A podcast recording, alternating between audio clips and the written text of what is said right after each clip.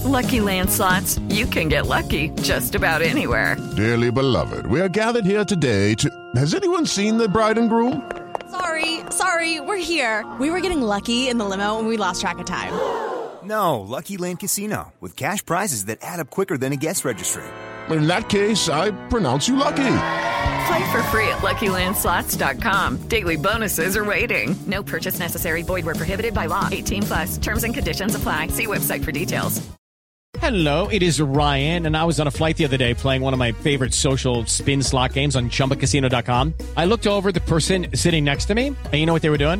They were also playing Chumba Casino. Coincidence? I think not. Everybody's loving having fun with it. Chumba Casino is home to hundreds of casino-style games that you can play for free anytime, anywhere even at 30,000 feet. So sign up now at ChumbaCasino.com to claim your free welcome bonus. That's ChumbaCasino.com and live the Chumba life. No purchase necessary. VGW. Void prohibited by law. See terms and conditions. 18 plus.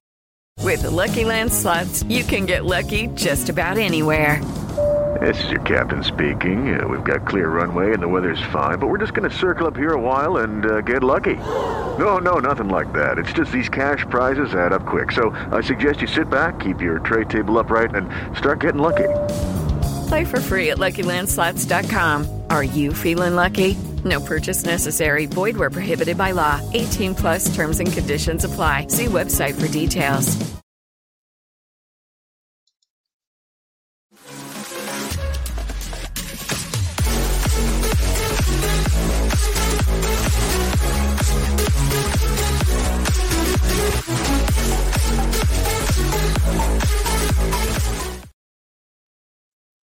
Good evening, everyone. Good afternoon, good morning, wherever you are.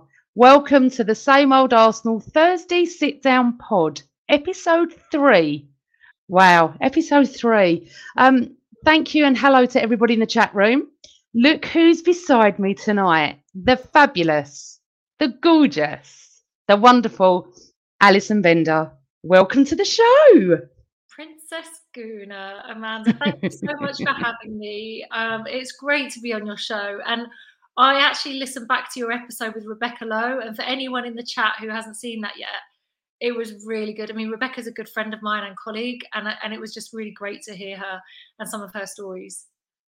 Yeah, absolutely. We'll get to that because obviously it's quite parallel with your life and the fact that you're in the media and everything that you go through. So I'm interested to delve deep into that. But first of all, we really need to start with a little bit of sad news. Oh, my life, John Motson, the voice of football. Well, certainly for me and for you growing up, he was just the voice of football, wasn't he? And unfortunately passed away today at the age of 77. Um, really sad, isn't it, Alison? I'm, I'm assuming you worked with him at some point. Yeah, and, and it's funny, Amanda, because I obviously I work with players and managers all the time and I don't get starstruck. But I have to say, the first time I ever met Motty, I was properly starstruck, right? Because he was wearing his iconic sheepskin. When he opens his mouth, it's the weirdest thing because it's like he is the voice of football, right? He's got this very special tone and timbre that's like, it, it's just so iconic. And actually, someone on my, I was tweeting about it, and someone said, a bit like Murray Walker in his field. And it's true, there's a few these these iconic legends and with these amazing voices.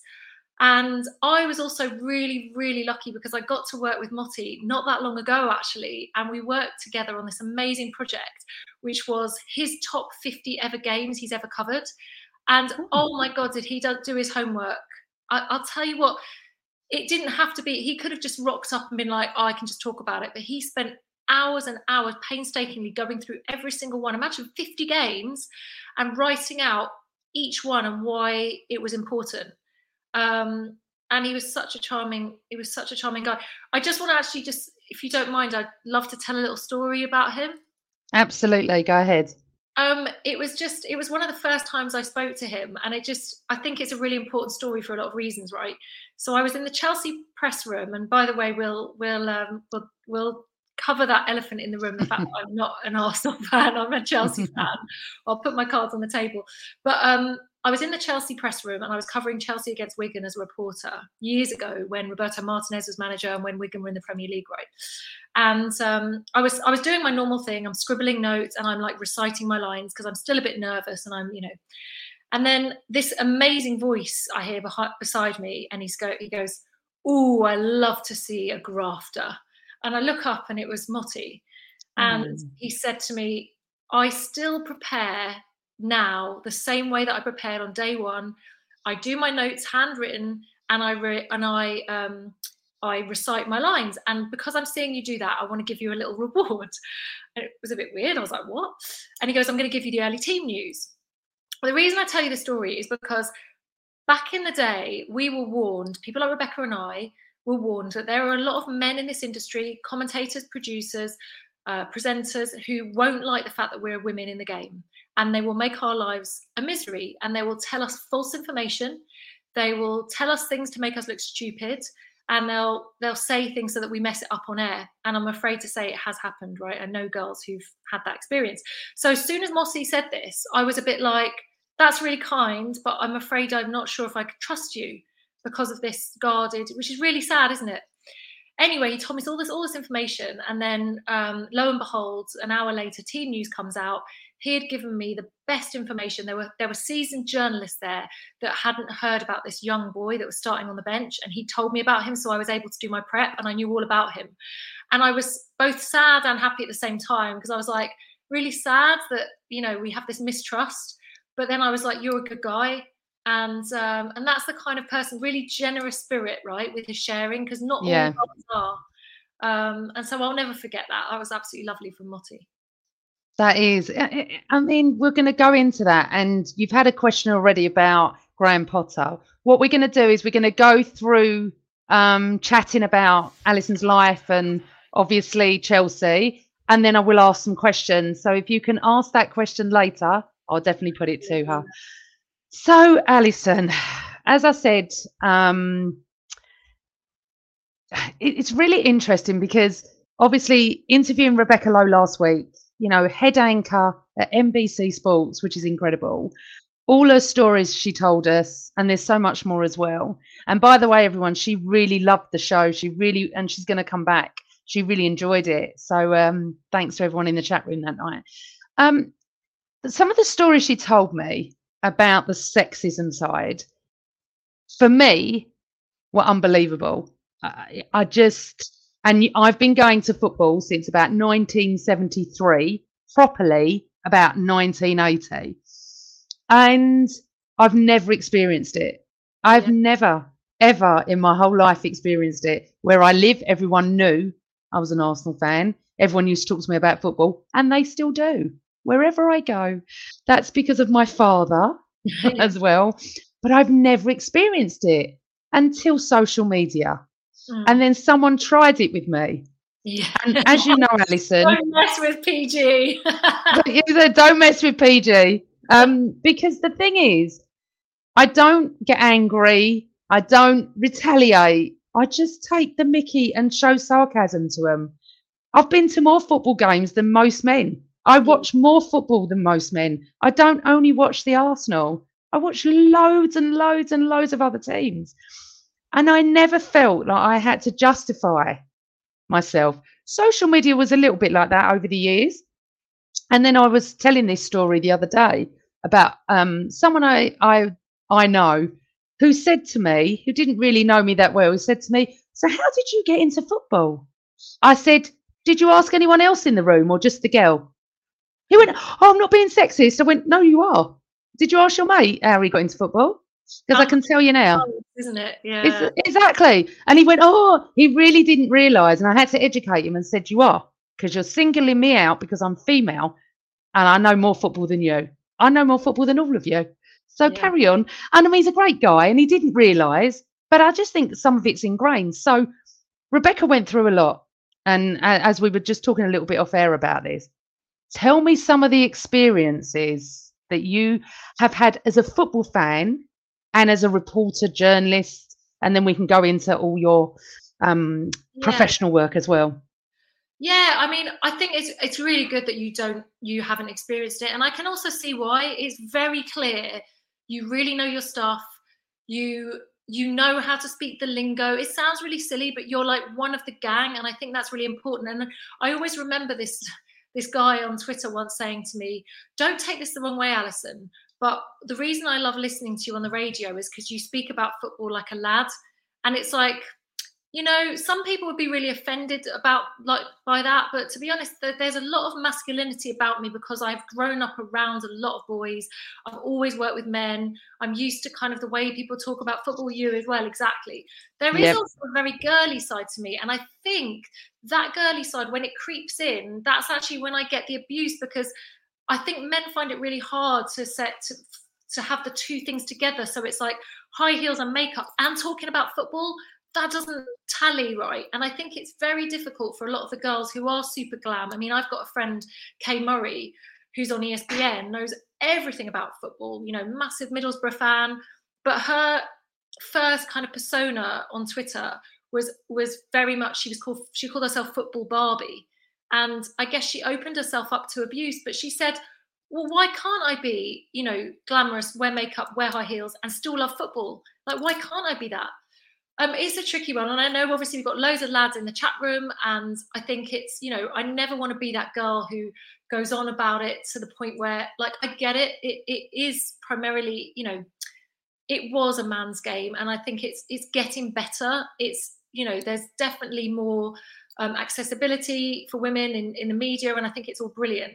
But I also know that it's given me the job that I love, and I never want to criticize it too much. But at the same time, there is a line, right? I mean, some of the stuff I had, I mean, I mean, I can laugh about it, but one of the funniest moments, to be honest with you, was um, when I was pregnant and also having when I had my first baby, right? So I went back to games because I just didn't want to be away from it. And I was breastfeeding, and my boobs were gigantic, Amanda. They were up here. yeah, they get like that because they were full of milk, right? And I realized the way that football fans treated me differently in that period. It was so fascinating. And I remember walking across, I think it was um, a Craven Cottage, and I think it was Newcastle game, and all the away fans were basically get your tits out for the lads, which I hadn't had before. Being a small breasted woman, it wasn't a chant that was aimed at me. But in this particular moment, I was like, oh. And I went into the press room and I remember all these men acting really giddy around me, like that hadn't in the past. And I think just it was like a, a realization that there, as a woman, there are certain things that are going to make men behave in a different way. And that was um, a really interesting little social experiment, I suppose. It was it was quite funny. Um, but yeah, just all the regular stuff, like you say, like, oh, how did you get into football? All of that all the time. And but do you actually like football? First question. no, yeah. I mean, I've done this my entire life, of course. So yeah, it's it's a tricky one, but I just put up with it. I I actually I don't mind little things like people calling me love. That doesn't bother me. Um, petal and some girls get very offended and uptight by that stuff. I think you can tell when it's done in a derogatory fashion, and I think there's also a lot of really lovely lads out there who are trying to just be nice, and it's taken the wrong way. If you get what I mean. Lucky Land Casino asking people what's the weirdest place you've gotten lucky? Lucky? In line at the deli, I guess? Aha, in my dentist's office. More than once, actually. Do I have to say? Yes, you do. In the car before my kids' PTA meeting. Really? Yes. Excuse me, what's the weirdest place you've gotten lucky? I never win and tell. Well, there you have it. You can get lucky anywhere playing at LuckyLandSlots.com. Play for free right now. Are you feeling lucky? No purchase necessary. Void where prohibited by law. 18 plus. Terms and conditions apply. See website for details. Step into the world of power, loyalty, and luck. I'm gonna make him an offer he can't refuse. With family, cannolis, and spins mean everything. Now, you wanna get mixed up in the family business. Introducing The Godfather at ChumbaCasino.com. Test your luck in the shadowy world of The Godfather slot. Someday, I will call upon you to do a service for me. Play The Godfather, now at ChumbaCasino.com. Welcome to the family. No purchase necessary. VGW Group. Void where prohibited by law. 18 plus. Terms and conditions apply. Uh, unfortunately, I don't think it will ever change. Um, I think it'll always be seen as a man's game, regardless of what the women do. The fact that they won the Euros, the fact that all our clubs have got women's teams now that are highly supported as well. It'll always be that. How did you get into football? And you know, do you understand offside? I used to get that a lot. Oh, brilliant! I'll go. Yeah, I'll explain offside. You go first. Yeah. I sit there and go because I probably guarantee you'll be wrong because you don't. And when, when they call it, um, you don't know the rules. I go, no, I know the laws because it's football yeah. laws, not rules. So I, I don't know. I, I think it's never ever bothered me, but but I remember years and years ago going on social media and someone said something to me and I just ridiculed. I just brilliant. I keep I've got that meme I send out. Um, and people said, no, you really should stand up and you you know other people can't handle it. And I realised then that some girls can't. Mm. Um, because it's never bothered me. I don't really care what anyone says. I remember living in a um, um, many many years ago, living in a house um, with my ex-husband, and we had a picture of Ian Wright up, and a, a, you know a tradesman came in, started talking to my ex-husband yeah. about football, and he went, "It's her."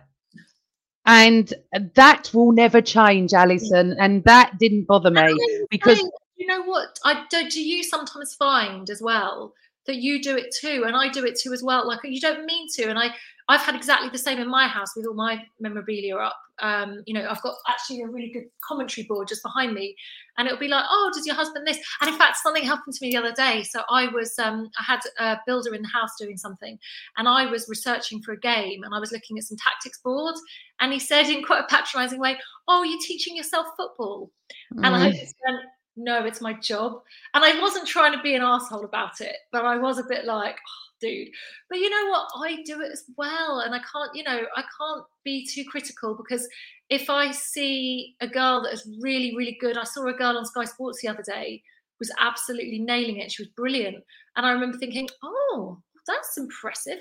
Googling her, who's this girl? And I'm thinking, I wouldn't have done that with the lad. It would just be another guy who's good at football um, analysis because it's it is unusual. And Rebecca actually, Rebecca Lowe did speak about um, she was on my podcast a while ago, and she spoke about how because there were so few female, um, you know, reporters and, and, presenters in the game, we were almost like compared to one another, like specimens, because it was so unusual.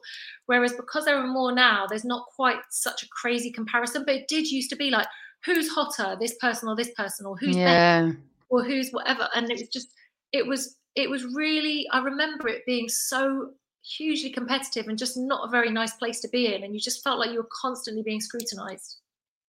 I think as well, when I went to Highbury, I said this on the show last week as well. Um, God rest her soul, there was Maria, who is Mrs. Arsenal. She was in the other stand to me. There was a, a girl called Jan behind me, still my friend now, and one other. Now, there's probably many other girls that went. I didn't know them and I didn't see them. Um, like you, I have a brother and two cousins. I grew up boys. We played sports, so I was a bit of a tomboy. Yet I'm very girly and I go out with glitter and glamour and I don't really care because I have both in my world. Um, and, I just, I, I, unfortunately, it will never change. It, it doesn't matter what we say, that tradesman will still come into your house and go to your husband. And when that tradesman looked at me, I said to him, "So where do you sit at the Emirates?" There, um, it was Highbury then. So where do you sit at Highbury? And the minute you start talking, it doesn't take long for the male species to realise you know what you're talking about. Yeah. And it was really interesting. And I'm just going to say this once, and it was probably my paranoia, but when I interviewed, because remember, I don't do your job, when I interviewed all the um, 89 um, players oh, and yeah. some extras, for AFTV when the premiere was going on. I remember I didn't even know I was going to do this till I turned up. Um, I every single time how I started the conversation, if you notice, I will say, well, when I was behind the goal, because I wanted to, them to know that I wasn't just this presenter, how it looked, interviewer. I wanted them to know I was there 30 years ago and I was behind that goal. So you you gained that respect. I did that to the players. Yeah, I don't even. I don't know. If, by the way, that's. I always tell people starting out that's one of the most important things you can do because they don't know whether they're going to trust you or give you a good answer. And I think the second that you give them a reason to like show that you're one of them, you get a very different answer. And actually, like I, I interviewed Declan Rice at a game the other day, and I was with a couple of ex pros, and I noticed that the answer he gave them was a lot more technical. And I and it's again, it's mm. not his fault but but but I also think fair play because they are ex-footballers, and so he's speaking in a way that they would understand, and probably I wouldn't understand quite as well. but I do love I love tactics and I really love speaking to players about that kind of thing. And I don't always want to just get like the frilly answer, the fluff, fluffy answer. But it is it's really hard, and you can't blame it. Is, it's unconscious bias. We all have it in our lives. It's getting better, and that's why I love being you know I love being front and center on screen, showing young girls that you can do it, and you know that's just as as as fun as actually doing it myself. Like being able to show other people that they can too. So it's it's kind of nice. Well, that's similar to Rebecca as well, because after Rebecca's show, I got so many DMs from females saying she's so inspirational to me, which is the same. So she's over there and you're over here. Now, you're back working at Sky. Tell me all about how this came about. It's actually absolutely nuts because I first started working in Sky in 2006.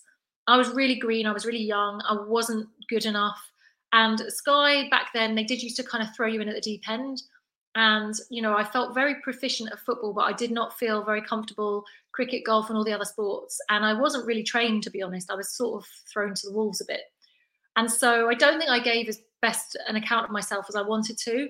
And i did a bit of freelance work there but um, i then ended up kind of no never getting fired or anything but just sort of the, the shifts dried up or whatever but I always wanted to come back to Sky and show them that I'd improved. You know, it was one of those things in my head, like that for me. And my boss at the time, he actually said, "Go off, Alison, get yourself some pitch side experience, go and see the world, and do this and that, and then come back."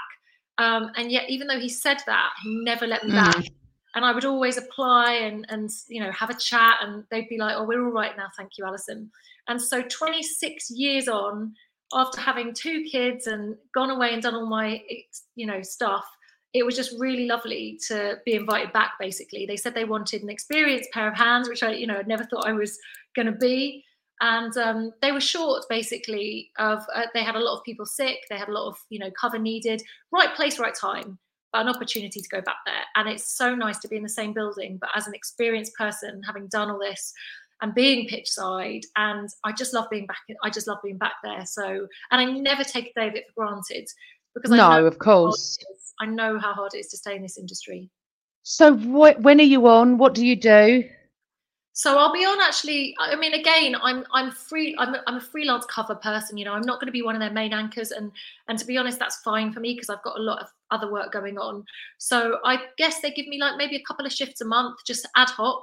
I've got one coming up um, in a couple of weeks, I think. So I do, you know, the main sort of Sky Sports news co-presenting. Eventually, they said they'll give me a shift on my own, but it's quite nice having someone yeah. alongside me at the moment, just because it is hard remembering all the different cameras. You do a lot of ad libbing. There's a lot of different sports. People don't realize quite how much you have to do ad libbing as well, ad libbing into the breaks and stuff. They'll just throw a picture up and say, just talk for 25 seconds or whatever. Um, and then I also do a bit of the Sky News bulletins as well. Um, so just at the end of each hour, just kind of wrapping up the main sports headlines. So yeah, and that alongside all the other work that I do, like I do a bit of work for the Premier League. I'm actually interviewing Moyes tomorrow, who's obviously a bit under pressure at the moment. Yeah. Um, and yeah, that varies. I go to all different clubs, and that often takes me to Arsenal. So it's nice to interview your lot, your lot as. And that leads me on to my next segment. So for people in the chat room that don't know, um, Alison has interviewed quite a few of our players. We're going to discuss that in a second. But she'll often WhatsApp me and go, Do you want to ask them anything? I go, WhatsApp, FaceTime me. I want to speak to them. I want to blow kisses to them. And she can't because she's very professional. But um, a couple of weeks ago, you said you were interviewing Ben White and Leandro Trossard. Um, did you ask my question, by the way? Which one? Did you ask him? Do you remember I said about the uh, atmosphere at the Emirates and does he like playing left, uh, right back? Yeah, yeah, no, I did. So I definitely did. Thank you. I always, it's really nice. I always, I always have my own set of questions, but I think you always, it always pays to speak to a massive fan and to also engage with the, the real fans and know exactly you know what they want you know i think it's really important to sort of get the message across what what the fans want to hear um I, I mean, I've noticed. I mean, the atmosphere at the Emirates is mind-blowingly different. And I, you know, mm. I've only ever been to one game at Highbury actually, which was um, Arsenal against Real Madrid in about, you'll tell me, 2005 maybe in the oh. Champions League. I Um, won't be able to tell you, but Robert or Carl in the chat room will be able to tell you. When did we play? Henry scored a goal. It was obviously over two legs, and at Highbury it was nil nil, I believe, and it was really tense. And I remember the dying moments. Um, but in the first leg, I think Thierry Henry scored a goal at the Bernabeu. So obviously, Right. of course, it was because then you went on to the um, final. Um, Oh, well, then it was 2006. It was yeah, 2006. Yeah. So I was there at that Highbury game. Yeah. Amazing. Um, but yeah, to be honest, over the years, I've not enjoyed the Emirates at all. The atmosphere's been really dull. It's I was there loads in lockdown, and it was it was Oh, obviously wow. not Dead. didn't have any Yeah. fans. So I've I've always associated it with a bit of a dead place. And oh my goodness, like this season has been wild. I've actually stood back and taken videos and been like, you know, I'm a Chelsea fan, but I'm like goosebumps moments. It's like, wow, look at these fans. And even when you're conceding, they're just like going for it and like throughout the game and oh it's it's amazing. And I I'm really pleased for Arteta because I've always been a big fan of him. And he's had tough times and and it was really hard last season having to do interviews with him. So it's nice to see. So yeah, I did. I asked um sorry, I asked Ben White about the positioning as well. And he actually told me that um, he spent most of his child, you probably know this anyway, but most of his childhood and his youth football playing in that position um, before being moved to centre back. And then he said, so when he was asked to play right back, he was like, oh, this is like my, um, you know, my youth. And actually, maybe that's worked really well because you know how they always say when players are playing for fun and not overthinking things, they're at their best. And maybe it almost rekindled like that carefree youth spirit. Um, so yeah, it was it was a really it was a nice interview actually. They I got the impression Ben White. I mean, you'll you'll have seen him way more than I have, but I didn't realize he he's not loving interviews. I don't think he didn't seem like he was the big character, right? Like some of the other ones are. Um, but he was, you know, he was perfectly lovely. But just I just got the feeling that he was is not his favorite thing. No, and I think he's not into football, weirdly. No, he said that. Yeah, I've I've read this before. His family are not. He's just literally fallen into it. So this sort of life is not really his sort of life, and that's where uh, that's probably what come across. Okay, so re- with regards to the atmosphere, that started towards the end of last season. The away fans started this. All of a sudden, they just did not stop supporting the boys. If we lost, you know, if we went one down, they would still cheer that player back to the penalty spot. We've never seen um halfway line, sorry. We've never seen that before. And it, it sort of um, fed into the Emirates. And we'd always said that positivity feeds positivity. Toxicity through the Wenger years and beginning Arteta out and Arteta and all that nonsense um, has just so changed everything. And it's so wonderful because i tell everybody the atmosphere has completely changed. They all think i'm being exaggerated. Oh no, it, i know. And and what's happened as well alison is we've got a new song. Now i love it north london forever where it just brings us to we've never had you've got you know blue is the color we've never had it sing it, sing it for me. What's the what's the chant? No, no, no. I can't gonna sing. They'd all go. It's North London forever. Whatever the weather, these streets are our own. It's by Louis Dunford. And it I ah. and I think it Is that I think you right at the very beginning? Because I noticed a Yes. new chant I hadn't heard before. Yes. Yeah. yes. But everyone seems to be very together on this, and it's it was new for me. By the way, can I just say in the chat, Robert has said yes, exactly, nil nil, and then um, at Highbury, and he said we won one nil at the Bernabeu, which I was there as well. And I remember, in fact, interviewing Thierry Henry in the mix zone and being really starstruck. And I asked the press officer if I could could interview this new young kid called Theo Walcott, who I'd heard was really good from Southampton, and they were protecting him, and they said no one's allowed because he's too young. Um, oh he was young when he joined us. young. So Um lovely. Anyway, sorry. Yeah, no. So, you know, it's brought us all together. The stadium is more full. You cannot get a ticket for love nor money anymore for any away game. And this did start before the season. It was becoming, I mean, I've never seen the Emirates as full as it was about a month ago when we played United.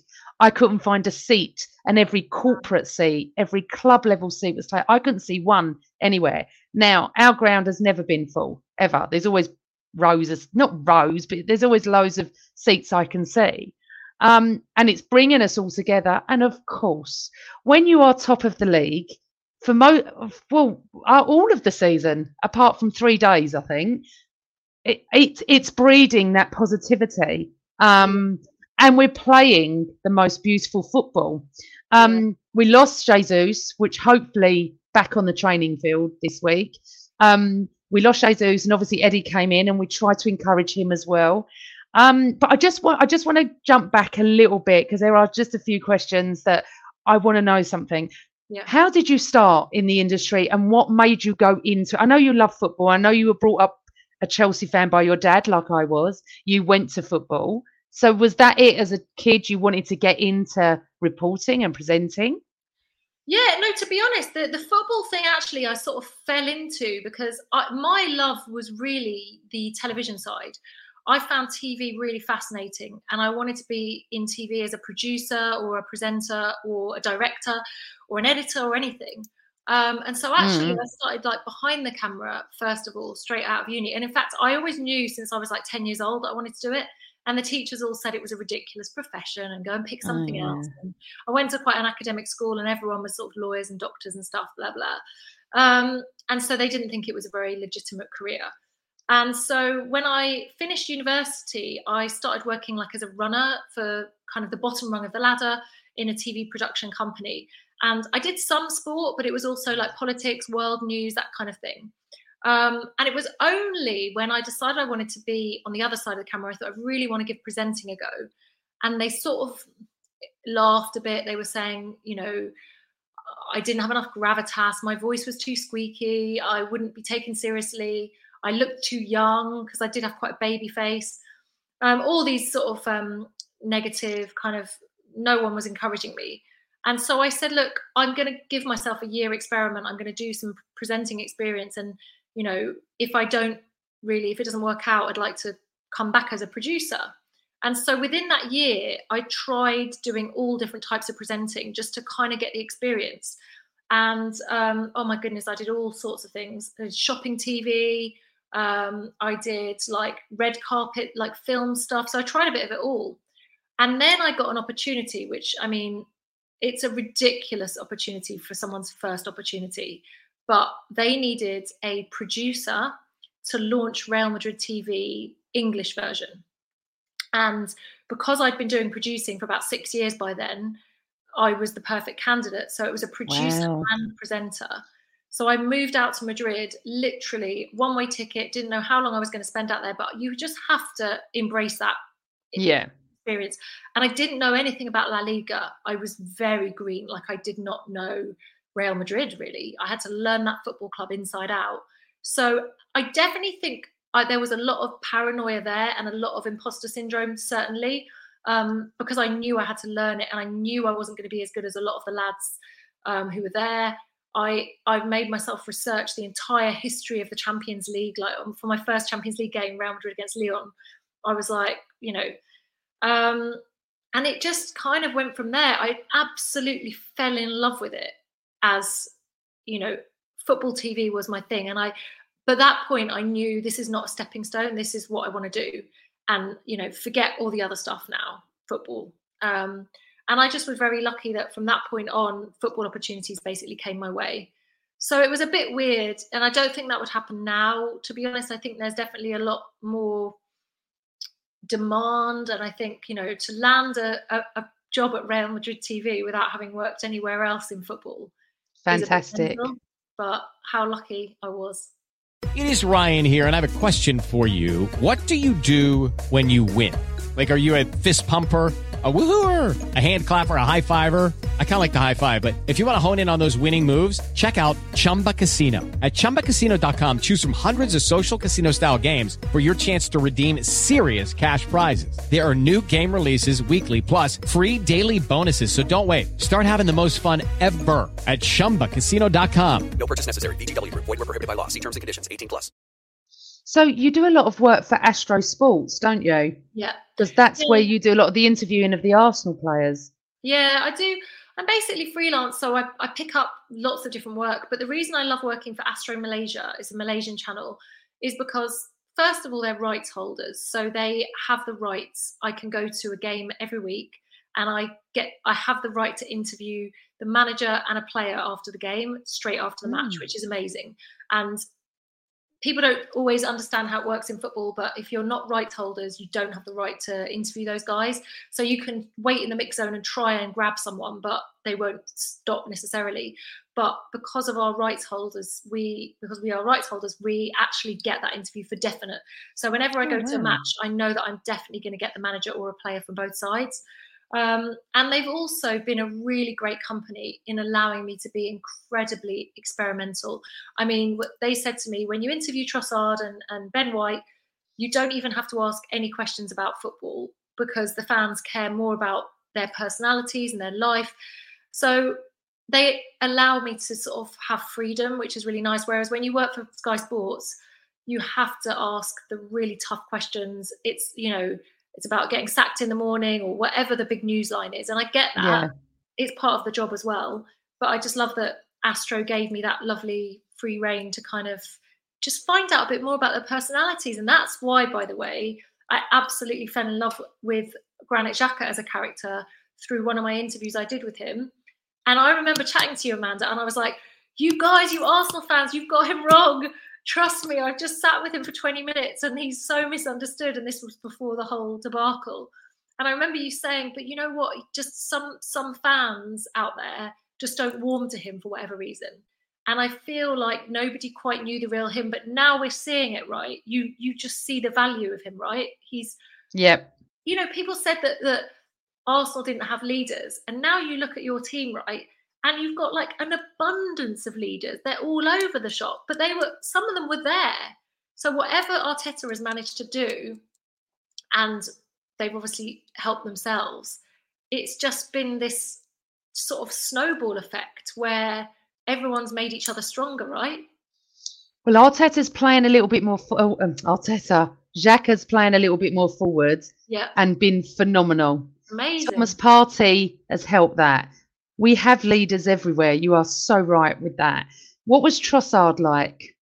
So he was actually again very sort of not the not wanting to be the center of attention. You know, he was a very good guy. It was really interesting hearing they they call him Leo, um, and I said to him like, oh, so you know. Leandro is not what anyone calls you, and he's like, "No, everyone calls me Leo." And I was like, "What about you? Is it Benjamin or Ben?" And um, just trying to sort of get to know the kind of Yeah. like. And I think Trossard just came across as a very, um, I think they are very focused football people. I mean, like you say, Ben not into football, but his job is his focus. And you know, Ben said to me, honestly, I know you're asking me all these questions about my life, and he said, I'll be really honest, my life's quite boring. And he said, I go to training, I come home, I walk the dog, I have a nap, I have a bit of food. And it's like you want these crazy answers, but actually, if you are in a title winning season, a season, sorry, potential title winning season, a season where there's been a World Cup, you kind of want those players to do nothing more than play and rest, actually. Um, and it sounds like that's what they do. I know Xhaka has a bit more of a, I think he likes to, I was reading an article, he loves to go out in Camden with his wife. Yeah. He's really into like London and like the, the normal people London rather than, you know, a lot of the players hang out in Mayfair and all the rest of it. Um, but I get the impression Xhaka likes to sort of have a bit more of normal life. Um, but I do, but I do think a lot of the players are are great professionals actually, and Arteta would want that of them, right? He's very demanding with what. he Oh God, yeah, absolutely. I'm just going to bring this question in. Party, do I'm just going to bring this. I'm sorry, uh, Alison. I'm just going to bring No, this no, no. question in for William Jack. Hi, William, and welcome to the show, and thank you for your question. A lot has been made in the media uh, and our support about the redemption of Xhaka. Do you think that Granit has always been himself, and it's us who've had a redemption? Yes, I do. question. William. I think it's a great question. And how sad for a player because you know yourself. Like, I remember when I did that interview with him, he had the worst stats, right? They were shocking. He had, I think he had the um, mistakes that led to a goal. He was the highest in the Premier League, right? And I Mm. listened to him. And you know what? Sometimes if you put a question like that to a player, I mean, you'll get a really arsy answer. And he was Yep. so good about it. And he just said, Look, I know my stats. He goes, I read them all. And he said, And I know my social media. I read all of it. And he said, Oh, But so. I always do my best for the team. And sometimes if that leads to a, a goal, at least I know I tried. And I do ev- I'll do everything like I really throw my body on the line. And you could just sometimes see from players that they really mean it. And you can see from other players that they just don't care. And you you want those fighters on your team. And he's I think that he has always been that. And I think that a lot of a lot of fans maybe didn't quite see that side of him. And I remember seeing that side of him in that interview. And then shortly after that interview, the whole booing thing happened. And I felt really sad because I was like, I want to speak out for you. But there was this huge pile-on from everyone. And it was almost like you had to hate him. And it was it was it was really quite vile. And knowing what I Um, know about him, he reads all that stuff. It just must have been such a dark time. Unfortunately, it wasn't a great time, and he threw his shirt on the pitch. And you don't throw your Arsenal shirt on the pitch. And it all kicked off. And I, I, I listen. I, I didn't boo him. I don't boo. But however, I didn't want him to play for our club again. I'll hold my hands up straight away and say that because no one disrespects the shirt like that. But, But it's you, such a- I could see that frustration because he cares so much. Imagine if you know you're pe- putting Yeah, your but he cares so much, Alison. But he was making stupid tackles and getting sent off, massive red cards all the time, and it and it, it it, be it felt. I, I get it. I do get it. But having spoken to him and realizing, and also, we just know like players are just trying their best, and sometimes it doesn't work, and it's just like, how frustrating must that be? They're just But he, their it was continuous, Alison. It wasn't. And there's a funny thing now because he's totally different. He's totally different. I don't even remember the last touch wood, the last yellow card he got or sent off. Probably going to happen against Leicester now because I've said this, but I don't remember it where it would be week after week. But we have this thing now. So whenever there's a bad tackle, and trust me, Harry Kane's done a few, and a few Tottenham players that get away with it. But we won't go down that road. Um, we would go if that was Xhaka. That's all we ever say. If that was Xhaka, we always, we always do on social media. Um, so your career, who is your biggest influence? Who's been your biggest influence? You know, it's a boring answer for your fan base, to be honest, because nobody will have heard of her. But um, when I was in the business world, I looked up to this lady called Maria Bartiromo, who was affectionately known as the Money Honey, because she was, again, a woman in a man's world. She worked on the stock exchange floor. She was the only woman amongst a sea of men. And she was very attractive, but she never used her good looks to her advantage. She just made sure that her content was there. And as a young journalist, I just thought she was absolutely brilliant. Um, and then to be honest, when it comes to like the female sort of commentators, although, you know, of course, we've got, you know, Gabby Logan and loads of great females out there who were there to inspire. I didn't really look towards females necessarily. I just was like, I looked at whoever I just thought was was decent, male or Yeah. female, really. And, and you know, I just I always knew that I wanted to do a mixture of TV work in the studio and also pitch side. I love being pitch side. Um, and just being able to convey that enthusiasm when you're on the pitch, when you've got the fans. And the fans Oh, are amazing. way. Like, you know, having worked in a an empty stadium over COVID, football was awful. I mean, it was just it was depressing. I just didn't I just didn't really want it to carry it like it was just pointless. It just felt like a training exercise. We won the FA Cup with no fans there. It was the worst experience. We won it, and I'm over the moon. I would have been there. I've been to all the cup finals since 1986. I felt absolutely gutted that we weren't there, but no one was there. So it wasn't only me, but it was an awful experience. Um, I'm going to ask you this. You probably won't be able to answer, but who's your favourite interview and who's the worst interview you've ever done? Oh, do you know it's a really weird thing, but goalkeepers are such great interviews. I don't know what it is about the goalkeepers, And actually, Ramsdale, have I interviewed him? No, I'd love to. Having watched All or Nothing um, and seeing Yeah. just what a character he is. And he's another one who is pissed off when he, excuse my, when he concedes a goal, you just see his fury. Um, but generally speaking, I really like interviewing goalkeepers. They seem a little bit more. Maybe it's because you're not the centre of attention type of player. I don't know. But Petr Cech was always lovely um, back in the day. Um, and he would want to talk about other stuff other than football. And he talked about, you know, he was a musician and he talked about cooking sometimes. And um, so he was great. Um, when I was at Real Madrid, I always loved speaking to Beckham as well because he was at the height of his fame. So that was amazing. And then worst, there's a few players that just clearly just don't want to be there. And that's always really hard because you're like, I'm doing my job. Um, I'm Yeah. trying to think of if I've got Help me out here. I'm Oh, doing my job. way, Arsenal players, I used to love Robin Van Persie when he was there. Really, really enjoyed him.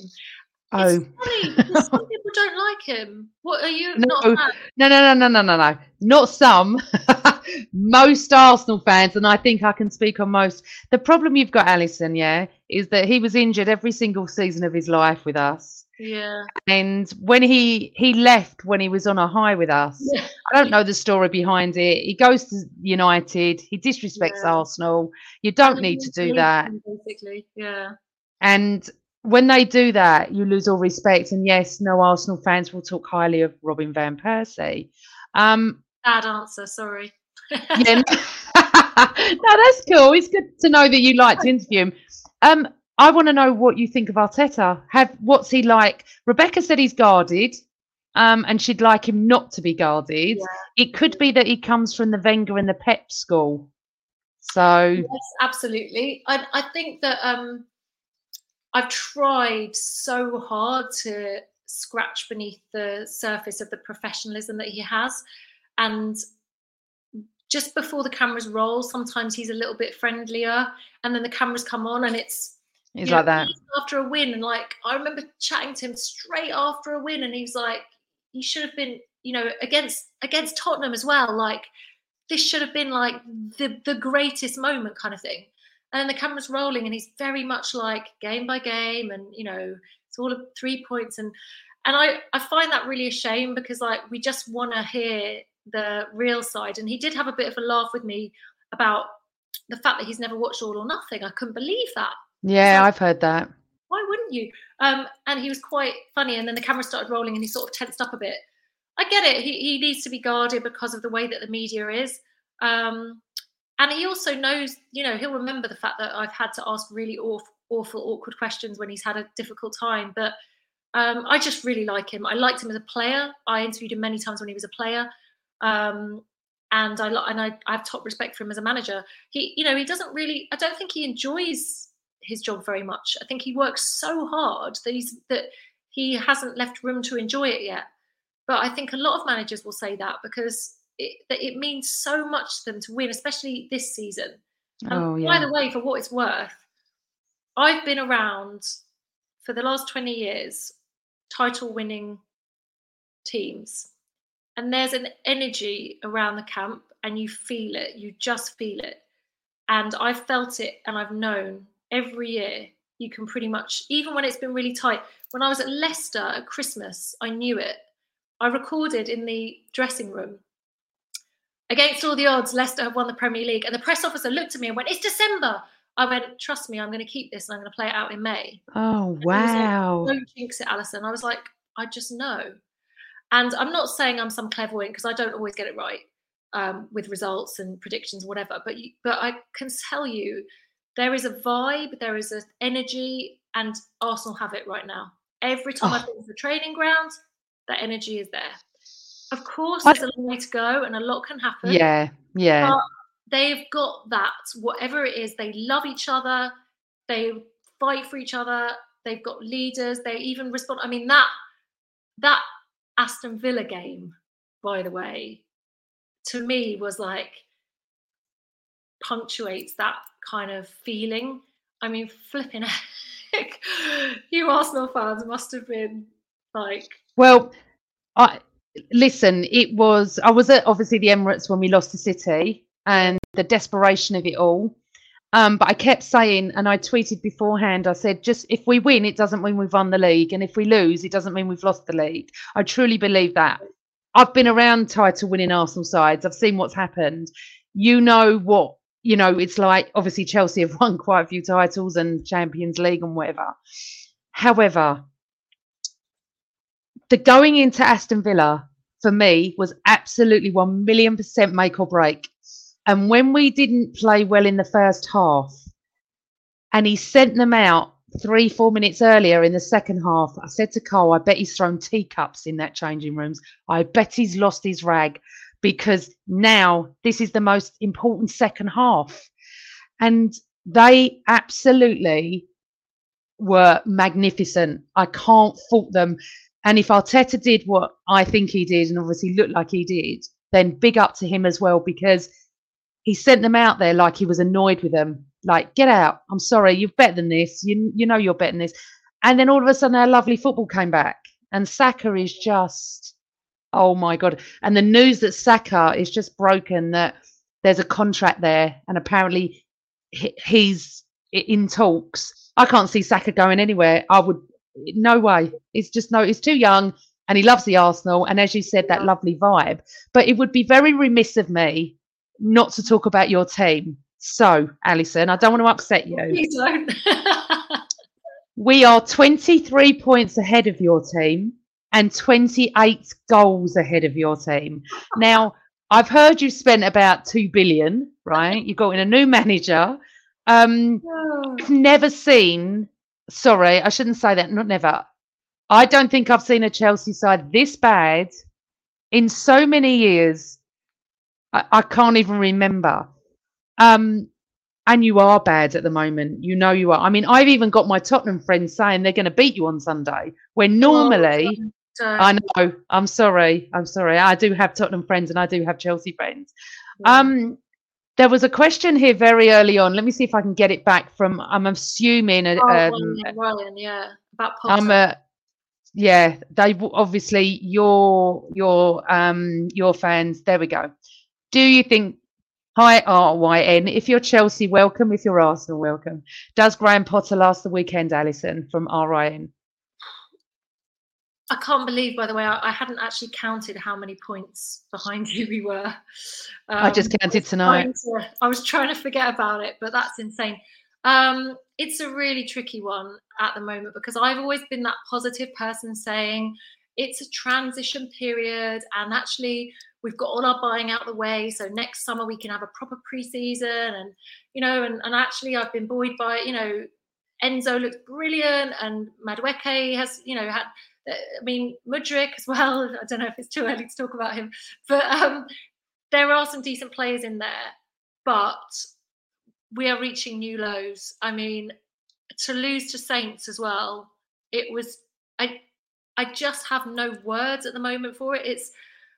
I think yeah, 2016 was probably the last season where we were this bad, and we bounced back and won the league the following season. But the problem is that do I think Potter will last? I mean, it's a, it's an impossible question because under Roman Abramovich, I knew what Chelsea were, and I knew that managers didn't last long, and we knew there was a cycle, and it was you, you'd you'd only get a season or two, and you'd be sacked, and then the new manager came in, and we we won loads of trophies. We won so much silverware that way, and it, it was a successful way of of winning, even though a lot of other fans didn't like it.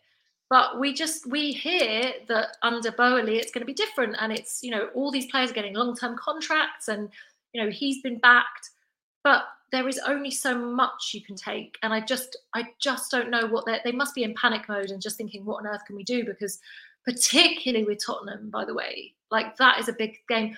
And I always remember I worked for Chelsea TV for years from say 2005, and under Jose Mourinho the first time, if we so much as drew at Stamford Bridge, there would be a massive inquest, and it would be yeah. like. But now it's almost like we just we just take another loss and take another loss. And by the way, the reason why we haven't scored any goals, we don't have. I mean, it's ridiculous. We've got all these midfielders and wingers and attacking style players, but we just don't have a number nine, and we haven't for years since Costa. And it's just so frustrating that we spent all that money and and just I don't know, it just and not done it properly. Like, why on earth do we not have a, a decent number nine? Do you think that because obviously we were very close to signing Mudryk and you came in at the last moments and took him? Do you think then because obviously Arteta and Edu got slated for that? Um, yeah, I do think it's a bit too early, and he's. Of, I, I actually don't think he's happy there. And I did say, Alison, and my other half will back me up on this. When Potter signed, I said he's not the right fit, and I remember my other half and other people saying, "Why do you think that Arteta?" That I said, I just don't have the feeling that he's the, so. You know, when you look at Liverpool, Klopp at the time was the right fit. Yeah. Pep is the right fit for City. Arteta is the right fit for Arsenal. Potter at Chelsea is not the right fit. Potter would suit someone like Leicester or Villa. You know, it, it just to me he doesn't doesn't suit it. Um, and I'm conscious of time, and I want to keep talking to you. So you tell me when you have to go, because I know you can't stay too much longer. Um, but I think what Carl Stark says, Mudryk needs time to adjust to the Premier League. However, you need to start winning games. Well, you're not going to be in Europe next year, and you're not going to have any Europe. You're going to be like us, where we were. We had nothing. Um, you're paying big, big money out for these players. Um, you got one of our. You got an Arsenal fan going, Chelsea's back where they belong, mid-table. See, the thing is, Alison, I know it's your club, and I'm not here um, No, to slag off your club. No, you're- However, very gracious, actually. I have to say. I am. I don't. I. But my point is that Roman Abramovich, the minute he walked into football, for me, ruined the game. Just, just ruined it because you bought what you wanted when you went. There was no level playing field. And we have what City have done, and then obviously, and and to me, um, and maybe Rancid Pumpkin is right. Maybe you were because in the eighties you weren't a great side, were you? No, I mean, when I first started supporting Chelsea, I always say to people when my dad f- first started taking me, I never saw Chelsea win. It just wasn't a thing that me and my dad did together. We we always saw Chelsea lose, and it was it was just enjoyable to support my dad's team, and that's what I knew. It wasn't about. Yeah. I never thought about trophies. It just wasn't really what you came to watch football. It wasn't what it was about, right? And so I do, you know, I, and I've been really lucky. I mean, I've been so privileged that I've worked for the club when they were in their glory years, and you know, I've had all of that. Um, I think, yeah, you were definitely right about Potter. I think, but it's a tricky one for him. Like again, like with Lampard as well, I wasn't really sure how that would work out, and I also felt like he didn't really have much choice but to give it a go anyway. Um, and you know, there's even rumours like would go Jose Mourinho come back for a third time, and I'm like, oh my goodness, like what? What kind of a mess are we in? Like I now, when I see Chelsea friends of mine, we literally don't. We just look at each other and just You don't talk about it. we I know. It's just a, but it, it's it's such a tricky thing. One of the things that's upsetting a lot of people is that the way that Potter speaks to the media, they don't like it. It's very much like how he would have spoken when he was Brighton manager. So like you know they were very they were very they were very tough side, and it's like you know it might sound really arrogant to other fans, but it's like we've got this mentality of like, yeah, but we are Chelsea. Like we shouldn't be losing to Southampton. But then I suppose what, what gives us that God given right when I look at this team, right, and I don't identify with it. I was thinking that the other day, I was at the West Ham game and I was like, this doesn't feel like my Chelsea because why should it? I mean, it was full of all these January signings. And, you know, it's actually that's why people like Reece James and Mason Mount and Silva to an extent, and Azpilicueta, thank goodness he's okay after that head injury. But those those characters at least give me that sort of glimmer of what my Chelsea was.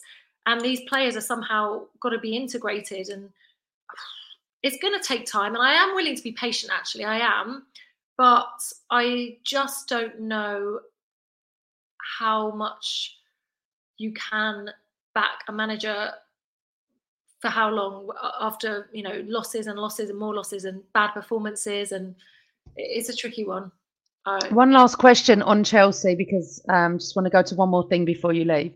Um, Robert Stevens made a point. I don't understand why they don't even have a Aubameyang on the bench. That they they ain't scoring goals, so why not unless he has done something else?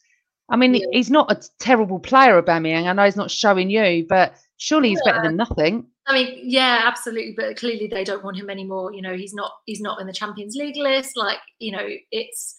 It must be terrible situation for Aubameyang to look at, you know, a, a team that's not scoring goals and being a bit like, hello. Um, so yeah, clearly they've got they're thinking future. And I do, I, I sometimes I don't want to say bad stuff about the American ownership model, but I sometimes wonder whether there are, you know, some Americans who who really think that they the Premier League is a very special beast, isn't it? And it's Mm. you know you know it so well, and we we've been around it and we know what it's like. And it's you know if you're an American owner and you've worked in sport and you you've got you're surrounded by all these great financial guys and you think you know what to do and and and it's just it just doesn't work out. Um, you know maybe you've got to kind of think well maybe I'd, maybe you've got to hold your hands up and say well maybe I didn't realize that it's not quite the same as what I thought, and I do have to have a plan B. And maybe that's what they're Mm. thinking right now. It, it's yeah, it's a bit bewildering at the moment as a Chelsea fan. Oh, I mean, obviously, I love you. I don't love your team. That's fair enough to say, as you know. Um, however, um, I hopefully it, this is our year and my year and my team and and stuff. And um, I would like to say that I hope it improves for you, but obviously, You know what? There is one thing I'll say, Amanda, just before I go.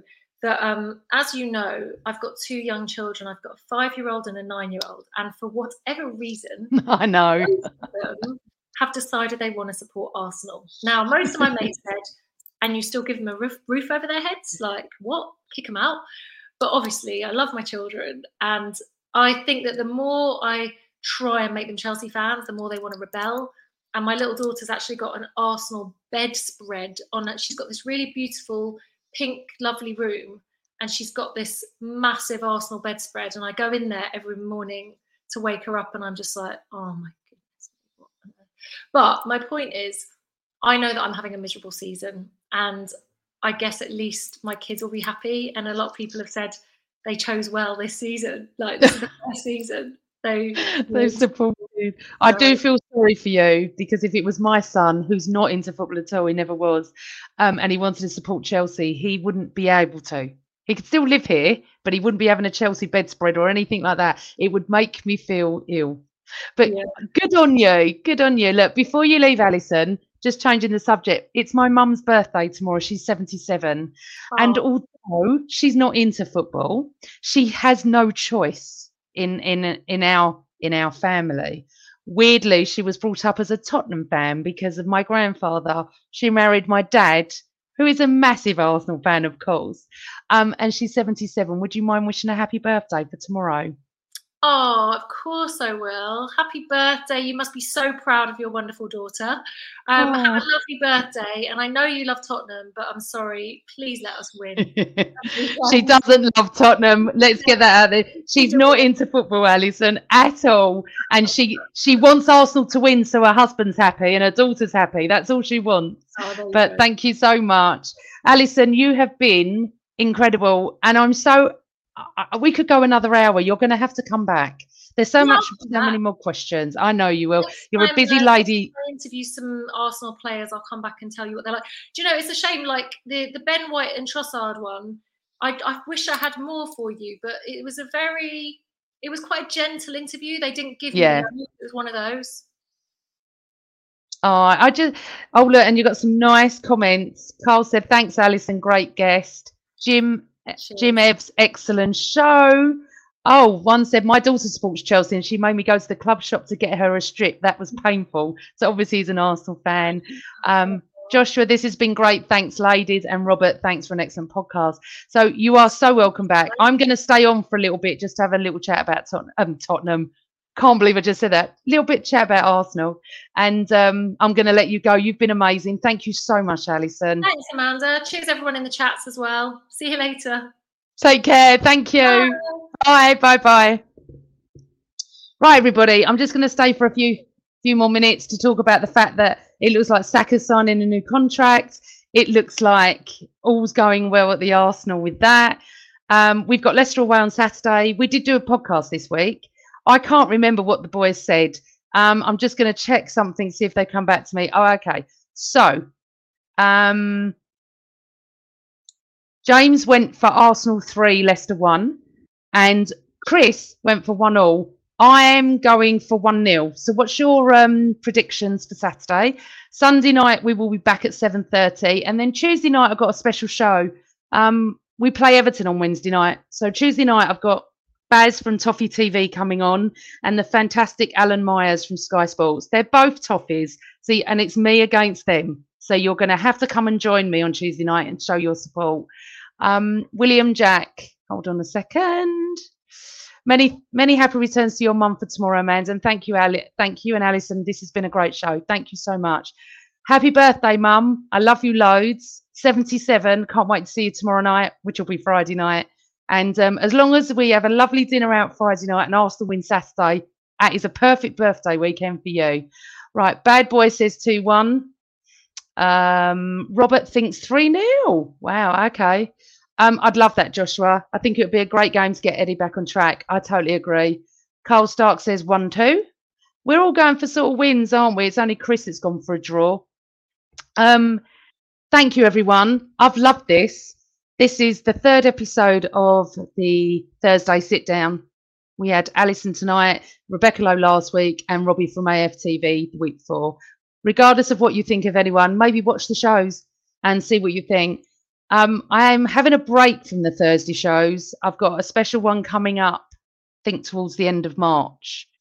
Um, that would be great as well. But we're here every single week and we really appreciate all your support. Um, and subs- the subscriptions have gone up. Thank you so much for subscribing to the show. Thank you for your likes as well. It all means a lot to us. So I'm going to say happy birthday to my lovely mother. I'm going to say good night to you all. I'm going to say let's beat the Foxes on Saturday. Thank you, Alison. You was a wonderful guest. Good night, everyone. Always Arsenal.